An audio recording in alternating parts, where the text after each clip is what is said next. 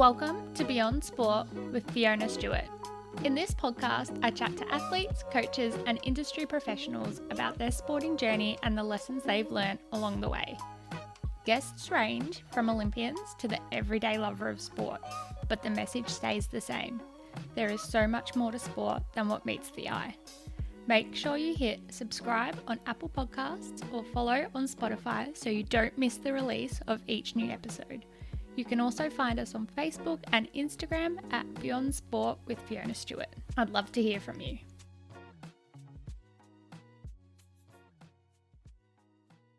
Welcome to part 2 of my chat with Cam Elliott, the amazing performance coach who looks beyond the athlete to the human standing in front of him. If you haven't listened to part 1, hit pause and go listen to that now. This episode will be waiting for you when you come back. In this episode, we chat about the lessons Cam has learnt along the way, as well as an interesting perspective on the future of sport. In particular, the place of performance-enhancing drugs in sport. That's enough for me. Let's get into it. Is there another lesson that you've learnt along your journey that you'd like to share? Another lesson, because I mean, how much time have we got? There's a lot of lessons I've learned, but you know, a lot of lessons that I've learned are from failing, and failing is great, I think. So maybe that's the lesson in itself, is that you'll only learn something when you lose, when you fail. When you win, you don't learn anything. It validates something you already know. Mm-hmm. And that's that your ego thinks it's the best, and it thinks it's the most unique snowflake in the snowstorm. When you lose, you get a reality check, self versus self, that says, hey, you're not better than something and someone at something.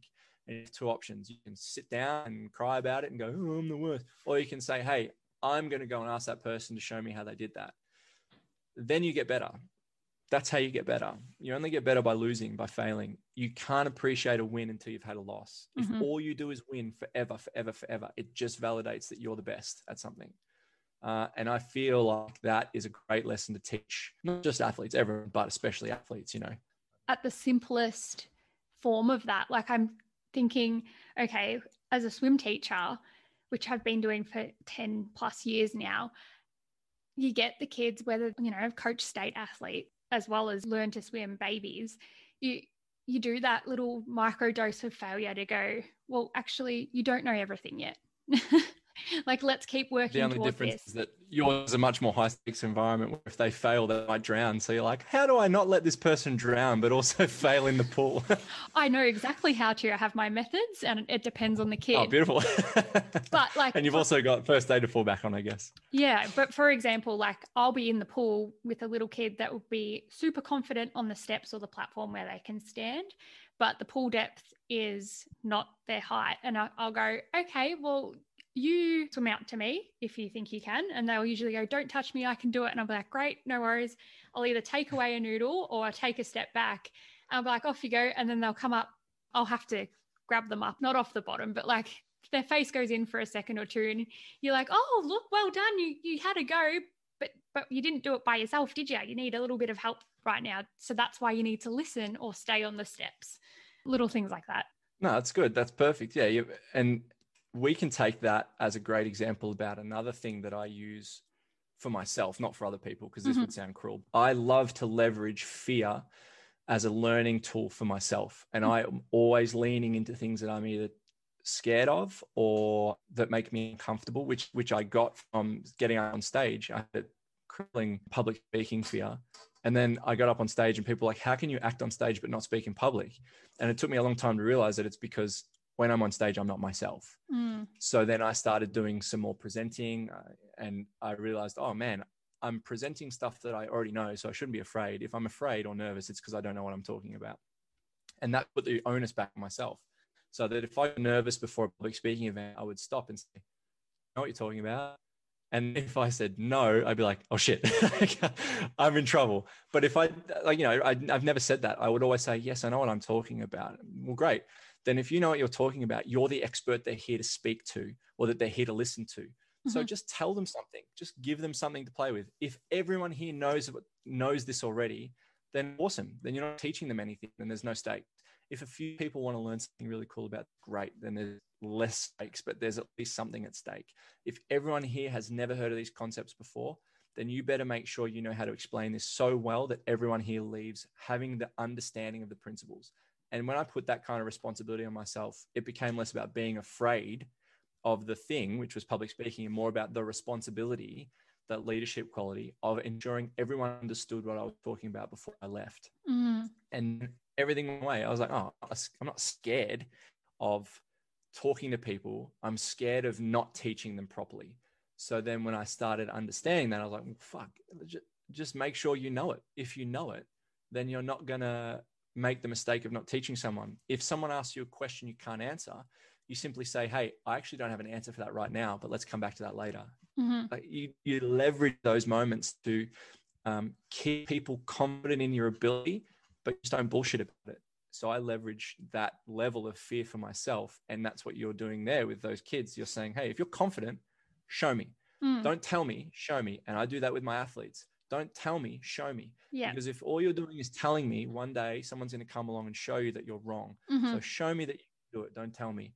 And then when they can't do it, I then catch them and say, hey, you good effort. You did a good job. Let's do it better by maybe changing some things.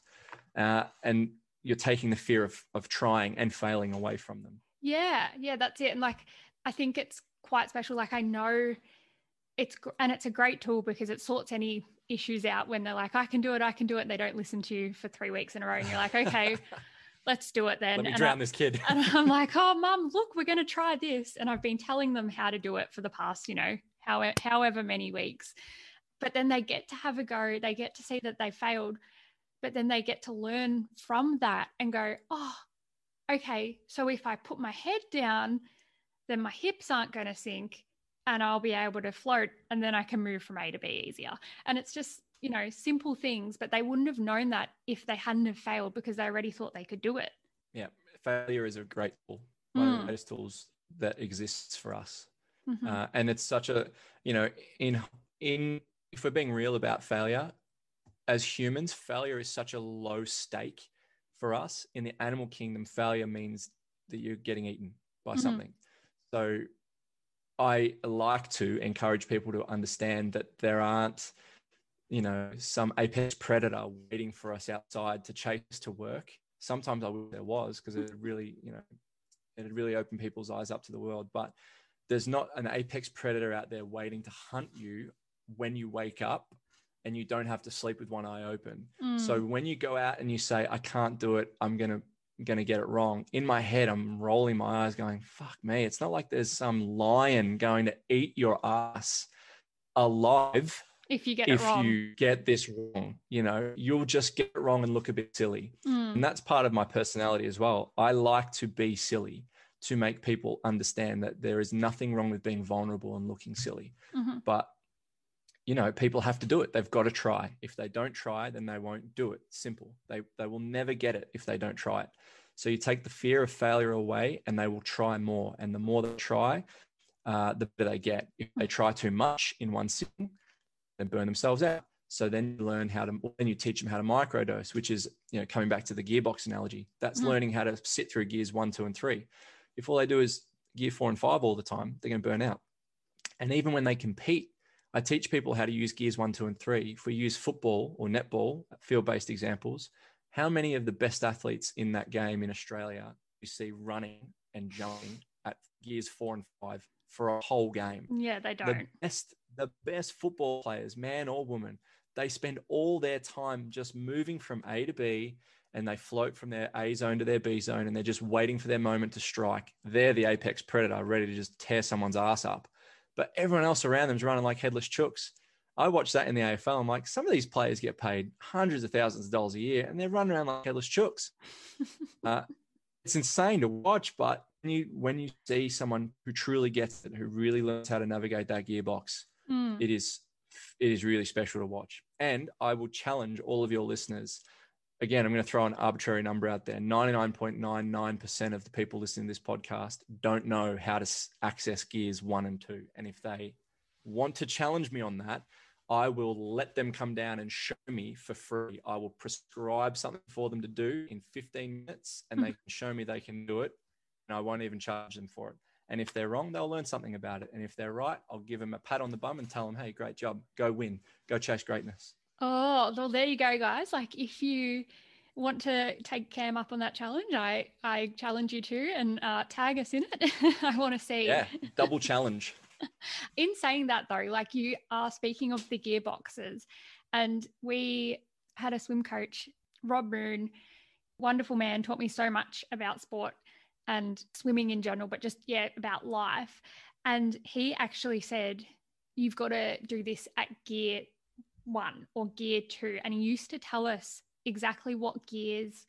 And I guess because we were semi racing at a state/national level, but we were all semi new to that training. So we'd come in and we'd be like, oh yeah, like 200-meter warm up. Great. Let's go at gear 5. Like you said. But no, he said, no, this is at gear 2 to 3. You started at gear 2 and you finish it at gear 3. And being able to switch those gears. And then even like in terms of in the pool, target times that we would do, for example, like I knew my gear 5 is obviously my max effort. It's faster than my max effort. It's, you know, if I'm going gear 5, I'm getting PBs if I'm to do what I want to do. And then gear 4 was, you know, plus a second. Gear 3 was plus 2 or 3 seconds. Gear 2 was maybe plus 5 to 7. And then gear 1 was plus 5 seconds or whatever it is. And we'd have those times and dedicate it, but being able to transfer that to another sport, I couldn't do it. Don't ask me how to do it when I run. I have 2 gears. I have running and I have walking. And walking, yeah. That's most people I work with. Yeah, they don't understand how to regulate it. And when I teach, I'll teach you right now that there's 2 principles that underpin any adaptation. You've got intent and intensity. Intent is the attention that you can dedicate, or I guess the resources that you can dedicate to a stimulus. And the intensity is the resources that you actually have to dedicate to a stimulus.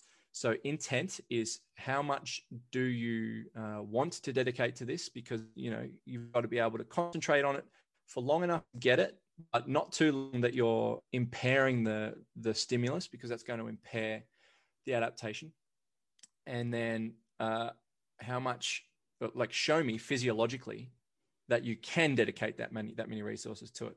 Because if you can't, I have to step in and I have to microdose it for you, which is essentially my job, right? So you look at learning how to navigate a gearbox, and it starts with understanding intent and intensity. If you can't concentrate on running slow, you'll never run slow. And then as you get tired, you'll speed up, which seems to be counterproductive to people that want to run efficiently. Again, come back to endurance athletes. Of all the endurance athletes that I've worked with, and I've probably worked with over 20 in the last 5 years, they all come to me because they want to get better at running. None of them need to run more, yet all they do is run. Everything they do about their training is based around running. They've got to get Ks into the legs.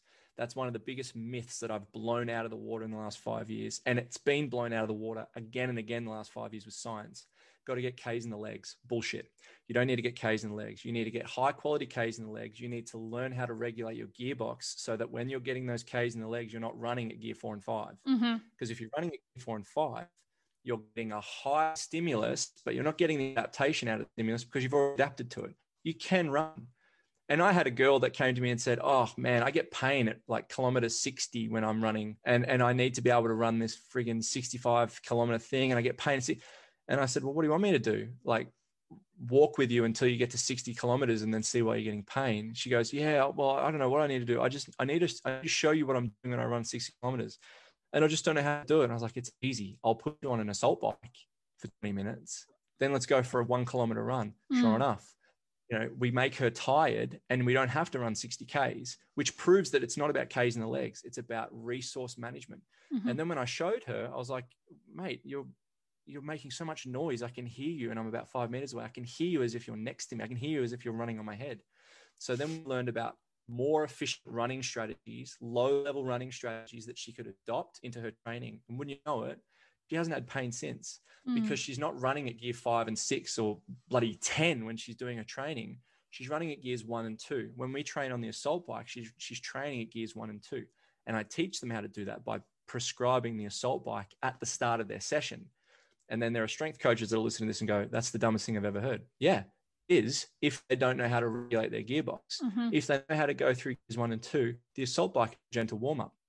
If they don't, the rest of their session's really friggin' hard. Mm-hmm. And that proves my point. If they get off the assault bike and say, how did that feel? And they go, yeah, good. And then they can't do the rest of their session effectively. I say, let's have a learning moment. Was the assault bike as good as you said it was? Because objectively, all of your numbers have gone down. Mm. What do we need to work on? We need to work on your understanding of intent and intensity, or I've missed something. And it could be with the girls, it could be a menstrual cycle that's come a little bit early. And I sit there and say, hey, let's have a candid conversation about this. I'll pull up their program. I've got dates on there. I track everything and say, when are we due? We're due in the next couple of days. And they go, oh, I'm a bit cranky. I'm a bit grumpy. Might be the next few days. Great. Hormones that are blamed for this. Mm. Or not. Let's not say the word blame. Hormones responsible for this performance change. Yeah. So let's take into account. And in a week's time or a 5 days time or however many days until we do the session again, we're going to prescribe the same session, the same weights, the same load and reps. I want you to show me that you can regulate the session. Show me you can own it, and then we can prescribe more. And they always do. They always come back and say, I'm ready. They don't sit there and go, I'm bored of this session. I need something different. They say, this is the challenge in front of me. This is the obstacle. Mm-hmm. And I need to show Cam and I need to show myself that I can get through this session and I can do it with efficient and effective movement patterns so that at the end, I can get it ticked off and we move on to the next thing. And when they understand that, it's not about, oh, I'm bored of this session or I need to be training more. It's, all right, I'll show Cam that I can do it. And when he sees I can do it, he will find the right dose for me and then we will move forward together. And that's really, really powerful. But it doesn't happen if you don't know how to regulate the gearbox. And that's my job, is to teach people how to regulate the gearbox. If they can't regulate it, they're not paying attention, or I'm a shit coach. Mm. I'm not going to say I'm not a shit coach, because I'm not going to put myself on that pedestal, but I might have missed something. If I've missed something, then they're not going to learn it. So I've got to constantly juggle my way through that spectrum of, am I doing the wrong thing? Have I missed something? Or is this person just not able to refine their attention to the details I'm asking to refine them to? If that's the case, then I've got to be a better coach. If I've missed something, I've got to be a better coach. It's a really easy, simple solution that way. Like, I just look at it and go, how can I be better for this person? Am I missing something, or are they missing something? If they're missing something, I need to find a way to help them understand it. I need to be a better coach. But that's, you know, that's one of the things that that I would encourage everyone to consider. You know, are you training at an intensity that replicates your sport? If you are, you might be training too hard. Like, you might be training at a point where you're not getting any adaptation, or not an enriched adaptation. So you might benefit from learning how to train at a lower intensity, which will be a challenge in itself. It'll either be a mental challenge or it'll be a physiological challenge, but it'll be a challenge. I like that. And I think the work that you're doing to, again, like, develop the athlete, develop their personality, but more so like pull it back and go, no, this person's a human. And that holistic picture really does benefit them in, yes, the short-term goal of whatever it is. Like, it could be the 16-year-old who wanted to do footy, or it could be the long-term goal of being a healthy human and a healthy adult and, you know, living a fulfilling life. But has there been like a project that you've been involved in where, you know, you've been able to use your tools and your knowledge to develop the community? One thing that I was really proud of for my short time there was when Tyabb Football Club started up a girls football program, and the coach, Matt Dimkos, at the time, he asked me to come on as an assistant coach because I just had a different way of thinking about football that we used to really resonate about over at the gym, and we used to talk about it a lot. So when I came on, he asked me to help get the girls up to a level where, you know, their running wasn't going to be taking away from their time in the training sessions that they were doing twice a week. You know, he didn't want them just doing running, but he also he understood that they needed to do some running, because if they didn't, they weren't going to be match ready for their first preseason game against Pearcedale. I'll never forget that game. And so what we did for about 8 weeks was I did a little bit of maximal aerobic speed testing, just some really light stuff. And then I started prescribing that MAS within the training session. So they would do some drill stuff. Then they would all run over to a designated group that they were a part of. It was either an A, B, or C group. And then it had a specific distance that they had to run in 15 seconds. But they were microdosing their running, and it felt like they weren't doing anything. And I even had the captain at the time, Katie, come up to me and say, I don't think we're running enough. And I was like, please trust me. I get what your fear is, and you can do all the running you want after this, but you're getting plenty of running. Just focus on getting the girls' skills up, because when they get tired, the skills go out the window. We don't want the skills to drop off. We want the buffer to be the fatigue that we're trying to stave off. And we're doing that with the running.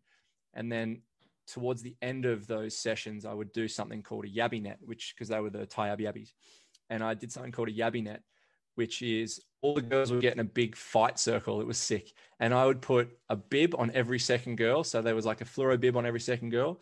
And I'd put a football in the middle and pick someone out. They jump on in. And then I would, so they'd either have a bib or they would. And I'd say, you get to pick your opponent. That opponent comes in. They wrestle over the ball for 30 seconds on their knees. And every time they handball the ball out to somebody that's of their color, that team gets a point. And the yabby net was really effective at doing two things. It was off legs conditioning. So they were learning to get scrappy on the ground, and they were spending time on the ground, because that's where girls' footy was spent most of the time when I was watching it. It was spent mostly on the ground because the skills weren't quite there yet. So they were building a skill around getting scrappy on the ground. They were building handball coordination, and they were building handball coordination under pressure. But the beauty of it, I took from something I learned in Japan, which was called a shark tank, that I did in some jujitsu with my Aikido guys. And that's where you have to stay out in the middle of the circle for 10 minutes, and you have 10 1-minute rounds against a fresh opponent after every minute. And that opponent, when they come in, they get to put you in whatever position they want to put you in within reason. And then you just have to struggle and suffer and not die for 10 minutes. And every time you tap, it took away from your score. You know, it was just this arbitrary score. So I was getting the girls to sit in there for 30 seconds, and each girl would stay in there for 2 minutes. So they'd have 4 opponents. And we'd spend 20 minutes doing it, and it was so much fun. And the girls would build awesome little rivalries, so that, you know, we'd have one girl, Kylie, and I'd say, Kylie, you're up. And she'd point at the girl that beat her last week and go, get in here. I'm fresh as a daisy. We're going at it. And it was awesome to watch. And then when we played our first game against Pearcedale, I think at halftime, the score was something ridiculous, like 60 or 70-4 or something even less than that. And girls at halftime, Pearcedale girls, when they came back out, they looked like they didn't want to be there. And every single time the Tyabb girls were going hard at the ball or putting the Pearcedale girls down, we were bouncing back up, and we were already on the ball, moving the ball, and the passages of play were really clean and crisp, because the skills were there from what Matt had been refining. But the Pearcedale girls were like rolling over on the ground and slowly getting up, because they just didn't want to get up. Every time they got up, they got hammered. And it was something special to watch, because I was sitting there kind of like smiling, thinking, this is great to see. But I also felt a little bad, because I'm like, shit, we've created some serious monsters. And then circumstances arose where I had to step away from that team for the I think the last half of the season, but they went on to win the grand final in their first season, which was awesome. And like, I'm certainly not taking any credit for it, because Matt did all the work, but I couldn't help but sit back and be really proud of watching the girls week in and week out go in and just crush everyone. And even a couple of teams that were particularly skilled, like they'd played a lot of football in the past, they were going up against them, and they were like, you know, I think the Tyabb girls had a list of maybe 60 or 70% of girls had never played football before. They were learning the game as they played it. They were putting up a really strong fight against teams that were, you know, that had cemented teams in the women's football league around the peninsula and stuff for a really long time. So it was awesome to watch, and that made me feel really not just proud of my input, but also proud that I fell back on the principles and I stuck to them, even when, you know, I was constantly being pressured and told by people that I needed to be doing more. I had the support of Matt, and I even had the support of Katie as well, but there was so much pressure being put on me from a lot of different people saying, you need to be doing more, you're not doing enough. And I thought to myself, I think we're doing enough, because I'm watching the results play out in front of my eyes, and the girls are playing as a team, and I'm really loving the cohesion. And then in that first preseason game, that was when it all kind of came together. And I just remember looking at Matt at halftime when all the girls went back out and they threw the ball up in the air. I just looked at Matt and I was like, the girls don't want to play. Like, Pearcedale girls don't want to play. They're cooked. Like, they just want to stop. And Matt's like, this is good. Like, you know, it feels good to know that all the work that you put in. I was like, no. This is their work. They did all the work. I just sat there and did some maths. Like, it's easy to do the maths. I didn't get dirty. I kicked a football around and had a muck around. I didn't do the running. I didn't do the skills. I didn't do the net. I just came up with these formulas and said, do this. And watching it all unfold was really, really great. Very satisfying moment for me. Yeah. And those girls, like, spoken to one of them, Darcy Hansen, who was, I can't remember, earlier in season 2, and like the amazing things in the community that they have built. And, you know, you were part of that foundation community is something definitely very special. Yeah. It feels good to, like, it's a great memory to have, but it's also great to, you know, still be on that fan page and look at the girls and being able to pick out familiar faces still playing, and even seeing girls from that first season that aren't playing anymore but are still active in that community is a really awesome feeling. You know, like, it's great to be able to see that they have built themselves something really special. And even if I was responsible for laying one brick in that foundation, it's awesome to be able to sit back and look at that garden and look at how well it's growing and just feel a sense of pride at them. You know, it's just wonderful to see what they've been able to do in the last 5 years. Yeah, definitely. And I can't wait to see what they do in the next 5. But speaking of the next 5, where do you see either the future of sport or the future of, you know, the sporting industry, the future of the fitness industry? Where do you see it? Jeepers. It's a big loaded question, isn't it?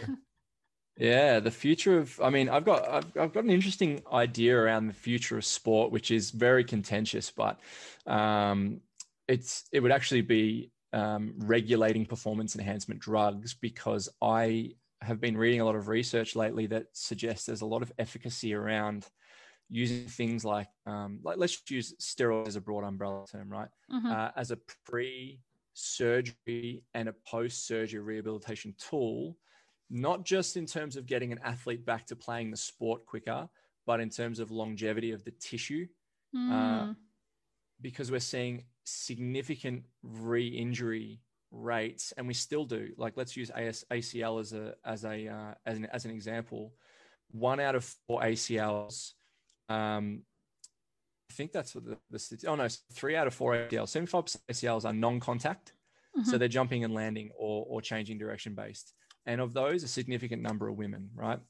So right off the bat, that says to me that there is a physiological load being imposed on women's tissue that just isn't able to withstand the force that's being put into that. Now, that could be so many different things. It could be low level of time playing the sport, so which happened with football when we started introducing female football leagues. A lot of soft tissue injuries and ACLs were being reported because not many people played football, and now they play football.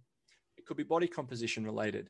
It's no secret that there are bigger girls playing football. I love it. And they hit friggin' hard. But at the same time, that's a lot of mass accelerating and having to decelerate. And I watched hamstring and knee and Achilles injuries for half a season on both sides. And it was heartbreaking. But at the same time, you can't step in and say, hey, we have to regulate this, because that's unfair. And it's actually discrimination, and it shouldn't be tolerable. But that is a physiological realization we have to meet. And it could also be, you know, some sort of accident. You know, you get hit or from a different direction, or you have to respond to maybe someone landing on someone's foot, which was something I had to deal with recently with someone's ankle. So these things occur. Now, that's not my issue, because, you know, injuries suck, shit happens, life goes on, we rehabilitate. My issue comes from the re-injury rates, which are still alarmingly high. And that tells me one of two things: either the people going back to sport after they've rehabilitated, they weren't ready, or we're really shit at our job as strength and condition, or as a health and fitness industry, as a clinical and coaching industry, we're really shit at our job. We either missed something, or the person went back and they weren't ready. Either way, that's on us as the coaches. Now, there's a lot of really interesting science that's coming through that suggests that, you know, the use of umbrella term steroids helps with tissue reintegration, because it helps in terms of increasing your recovery rate. Like, you're trying to get some more protein synthesis happening at the site, but not in terms of a return to sport timeline. I would rather just see it as let's make sure we've we've ticked off all the boxes. And if that means, you know, we take a 9-month turnaround injury for most ACLs and we turn that into a 12 to 16 month to ensure that there aren't any more performance enhancements in the system, fine. But at least it's, from a health perspective, something we could consider maybe employing, particularly at a higher level, because the sports are getting faster. They are getting so much more faster, and they're so much more violent, so much more aggressive. And I love watching it. We all love watching how much more athleticism people can squeeze out of themselves. But with that increased rate of force comes a greater demand of force absorption, and the bodies of some of these people aren't able to tolerate it. That's fine. But then they go back and they re-injure and they re-injure. And you see that in a lot of later stage career athletes, you know, like, to throw an example out there, Dale Morris from Western Bulldogs in 2017 or 18. That was his last year. He injured his hamstring. Oh no, sorry. He injured his ACL. And then he came back in his last year and he was forced to retire early because he did his ACL again. I know the person that handled his rehab personally, and I'm not suggesting for a minute that he missed anything, because I know his systems, I know his principles, and they're rock solid. But what I am suggesting is that Dale Morris wasn't young, and it might have just been one of those things where it's like the body can't handle it anymore, which is fine. But now what's on the docket for Dale Morris for the rest of his life? You know, he's had 2 knee reconstructions and he's in his late 30s. That's pretty shit. So is there something that we could have done after that first reconstruction to maybe support longevity of Dale Morris as an athlete for the rest of his life? Or do we have to consider the fact that, you know, maybe those first initial injuries as a cut point when you say, hey, you're X amount of years old and we have to weigh up the risks? I don't know. All I know is the future of sport is going to get a lot faster, a lot more impact, and it's exciting, but we need to think better ways to prepare our athletes. Otherwise, we're going to keep having the same problems, which is recurring injury rates. I think the last statistic I read was like 3 out of 10 people go back to sport after they have an ACL injury. 3 out of 10 will go back to sport. So that means that 7 out of 10 don't, and there's a significant number of people that do want to go back to sport, but they just don't go back from whatever it is. Could be, you know, they just don't want to play anymore. It could be fear. But of those 3 out of 10, I think there's a 55% chance of re-injury, and there's a more like a bigger chance of injuring the other side. So that's crazy. Like, how are we having these re-injury rates, and sometimes not even on the same side as the initial injury, like, because we're just strengthening one side, ignoring the other. So those are things that, you know, plague my mind all the time. But the future of sport is definitely exciting, particularly with a lot of younger athletes adopting, you know, strength and conditioning and performance principles. I'm just nervous for the clinical side of things. I really wouldn't mind seeing the clinical side of things catch up a bit. Yeah. And at the end of the day, like, we're starting to talk about, I guess, the last 5 to 10 years about sports psych and how important the role of sports psych is in making sure that an athlete is not just an athlete, but is a person as well. But like, how do we leave their bodies at the end of their career, at the end of their professional career? And that's, I guess, what you're talking about is, well, yeah, it's all well and good that they had, you know, 2 knee recos before the age of 40. But what is this man going to be doing when he's 70? Like, is he going to even be able to walk? The hard thing as well is that, you know, with these later aged athletes in this last era, their whole identity is based around the sport. They didn't have the opportunities to go to university like a lot of the younger athletes do now, where they do a part-time degree and they are playing a full-time sport. They leave the sport with nothing. You know, Fraser Gehrig from St. Kilda was the guy that laid the turf. What's his business? Laid the turf at Bertus, which was great to see that he was doing something, you know, but it's not Fraser Gehrig out there on his hands and knees laying turf, because I'm pretty sure his body can't handle the rigors of that. So, you know, you think to yourself, well, what are they capable of doing now that they can't play sport anymore? And they've got a bodgy knee. You know, I've hurt my knee 16,000 times. I've never had surgery on it, thankfully. It still hurts from time to time, and I don't sport. The only reason I'm able to put up with it, I guess, is because it's just one of those things where I think, well, this is the job. But do we just accept that, you know, that aches and pains are part of the job, or do we have to sit there and say, maybe there's a better way? I don't know the answer to it, but I think the future of sport is going to revolve somewhere around that answer. And yeah, it could only make the sport better. That's it. Yeah. And I hope it does have a positive. And I think the way that we're moving at the moment anyway is going to show that the athlete is not just an athlete, they're a person. So I do see the future of sport being a whole, not holistic as in a fluffy holistic, but I do see it to take the whole picture into consideration. Yeah, I hope so. I really do.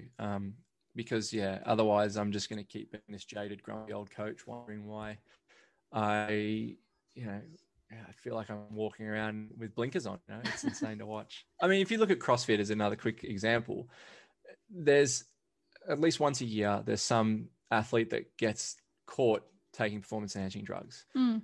Fine. I don't care, whatever. It's not my sport. People get invested in emotionally. That's fine. But when you put money on the line or prestige on the line, people will start to cut corners. People will start to look for the edge. I feel like if we're going to be doing that, we might as well just regulate the whole system and say, hey, if you want to jump into a sport that is regulated in this way, but you want to see what you can do, then go for it. Mm. Here is all the research that shows what happens to your body when you put yourself through this shit. But don't sit there and do it and pretend like you're not, mm-hmm. and then get caught doing it and then sit on your high horse and say, sorry, hindsight's a bit, and it's always 2020. If you want to do it, but let's set aside a sport specifically for you.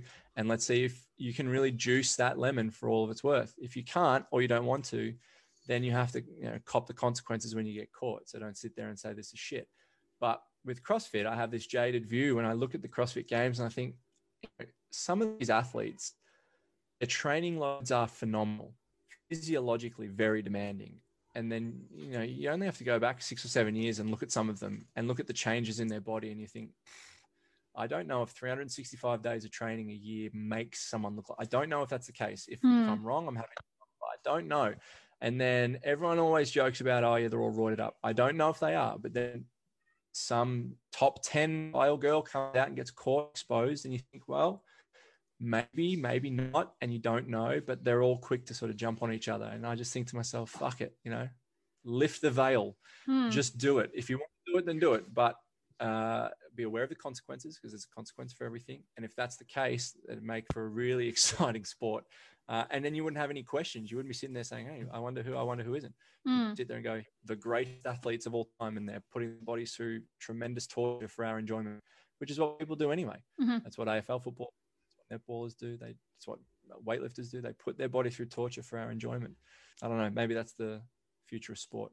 It's not a commonly agreed upon thing. But again, I'm just at that stage in my career. I'm like, why not? It'd be fun to watch. If people are doing it anyway, it'd be fun to watch. And it's not the first time I've heard that. And I haven't heard it in the context of CrossFit before, but I have heard it in the context of cycling, and probably a bit more broad and known is obviously all the scandals that happened in the late 90s and early 2000s.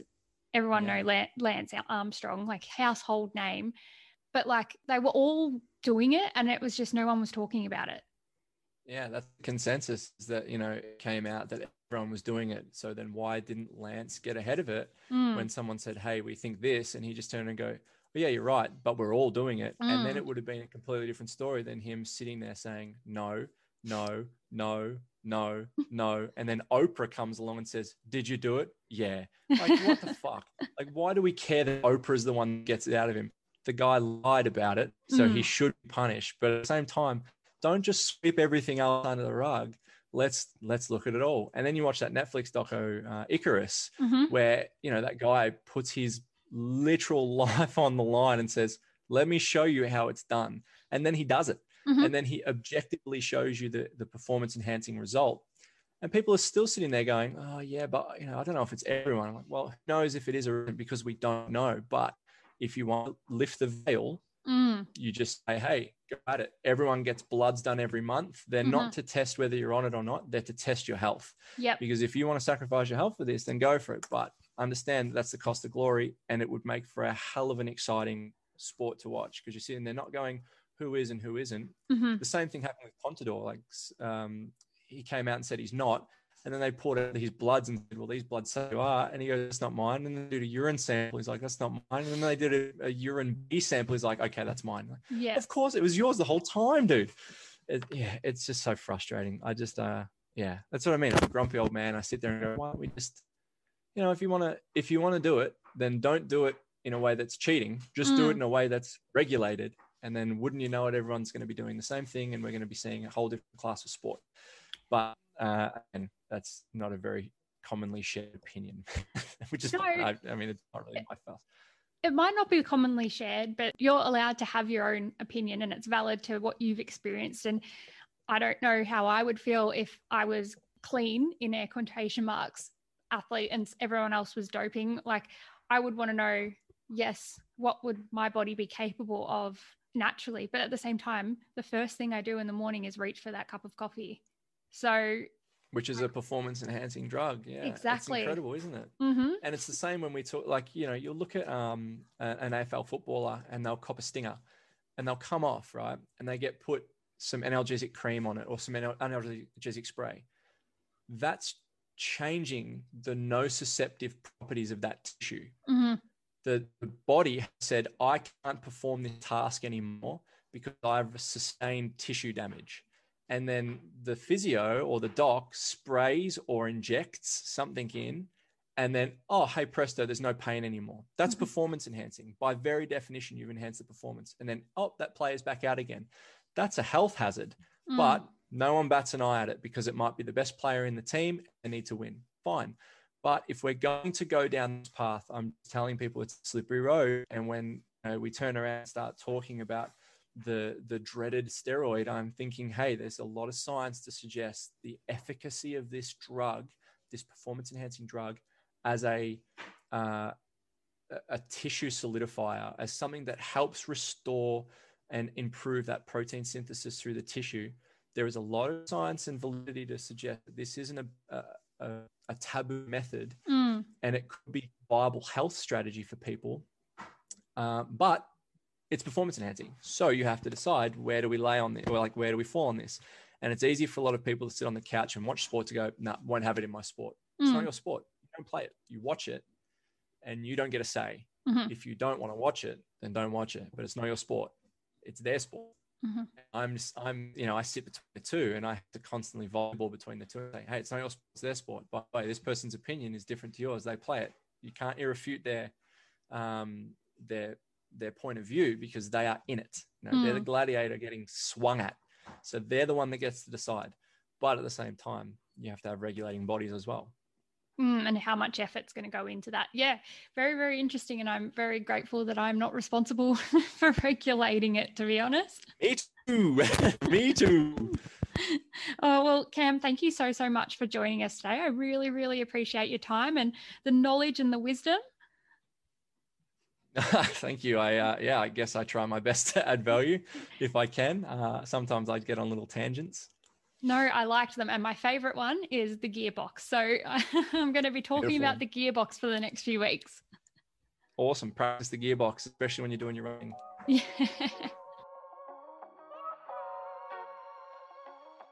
Thank you for listening to this episode of Beyond Sport with Fiona Stewart. This is a completely independent podcast that has been created to share the journey and lessons of top-level sporting professionals, but also your everyday lover of sport. If you liked this podcast, I'd really appreciate if you could leave a review and share it with someone who you think would also enjoy it. Until next time.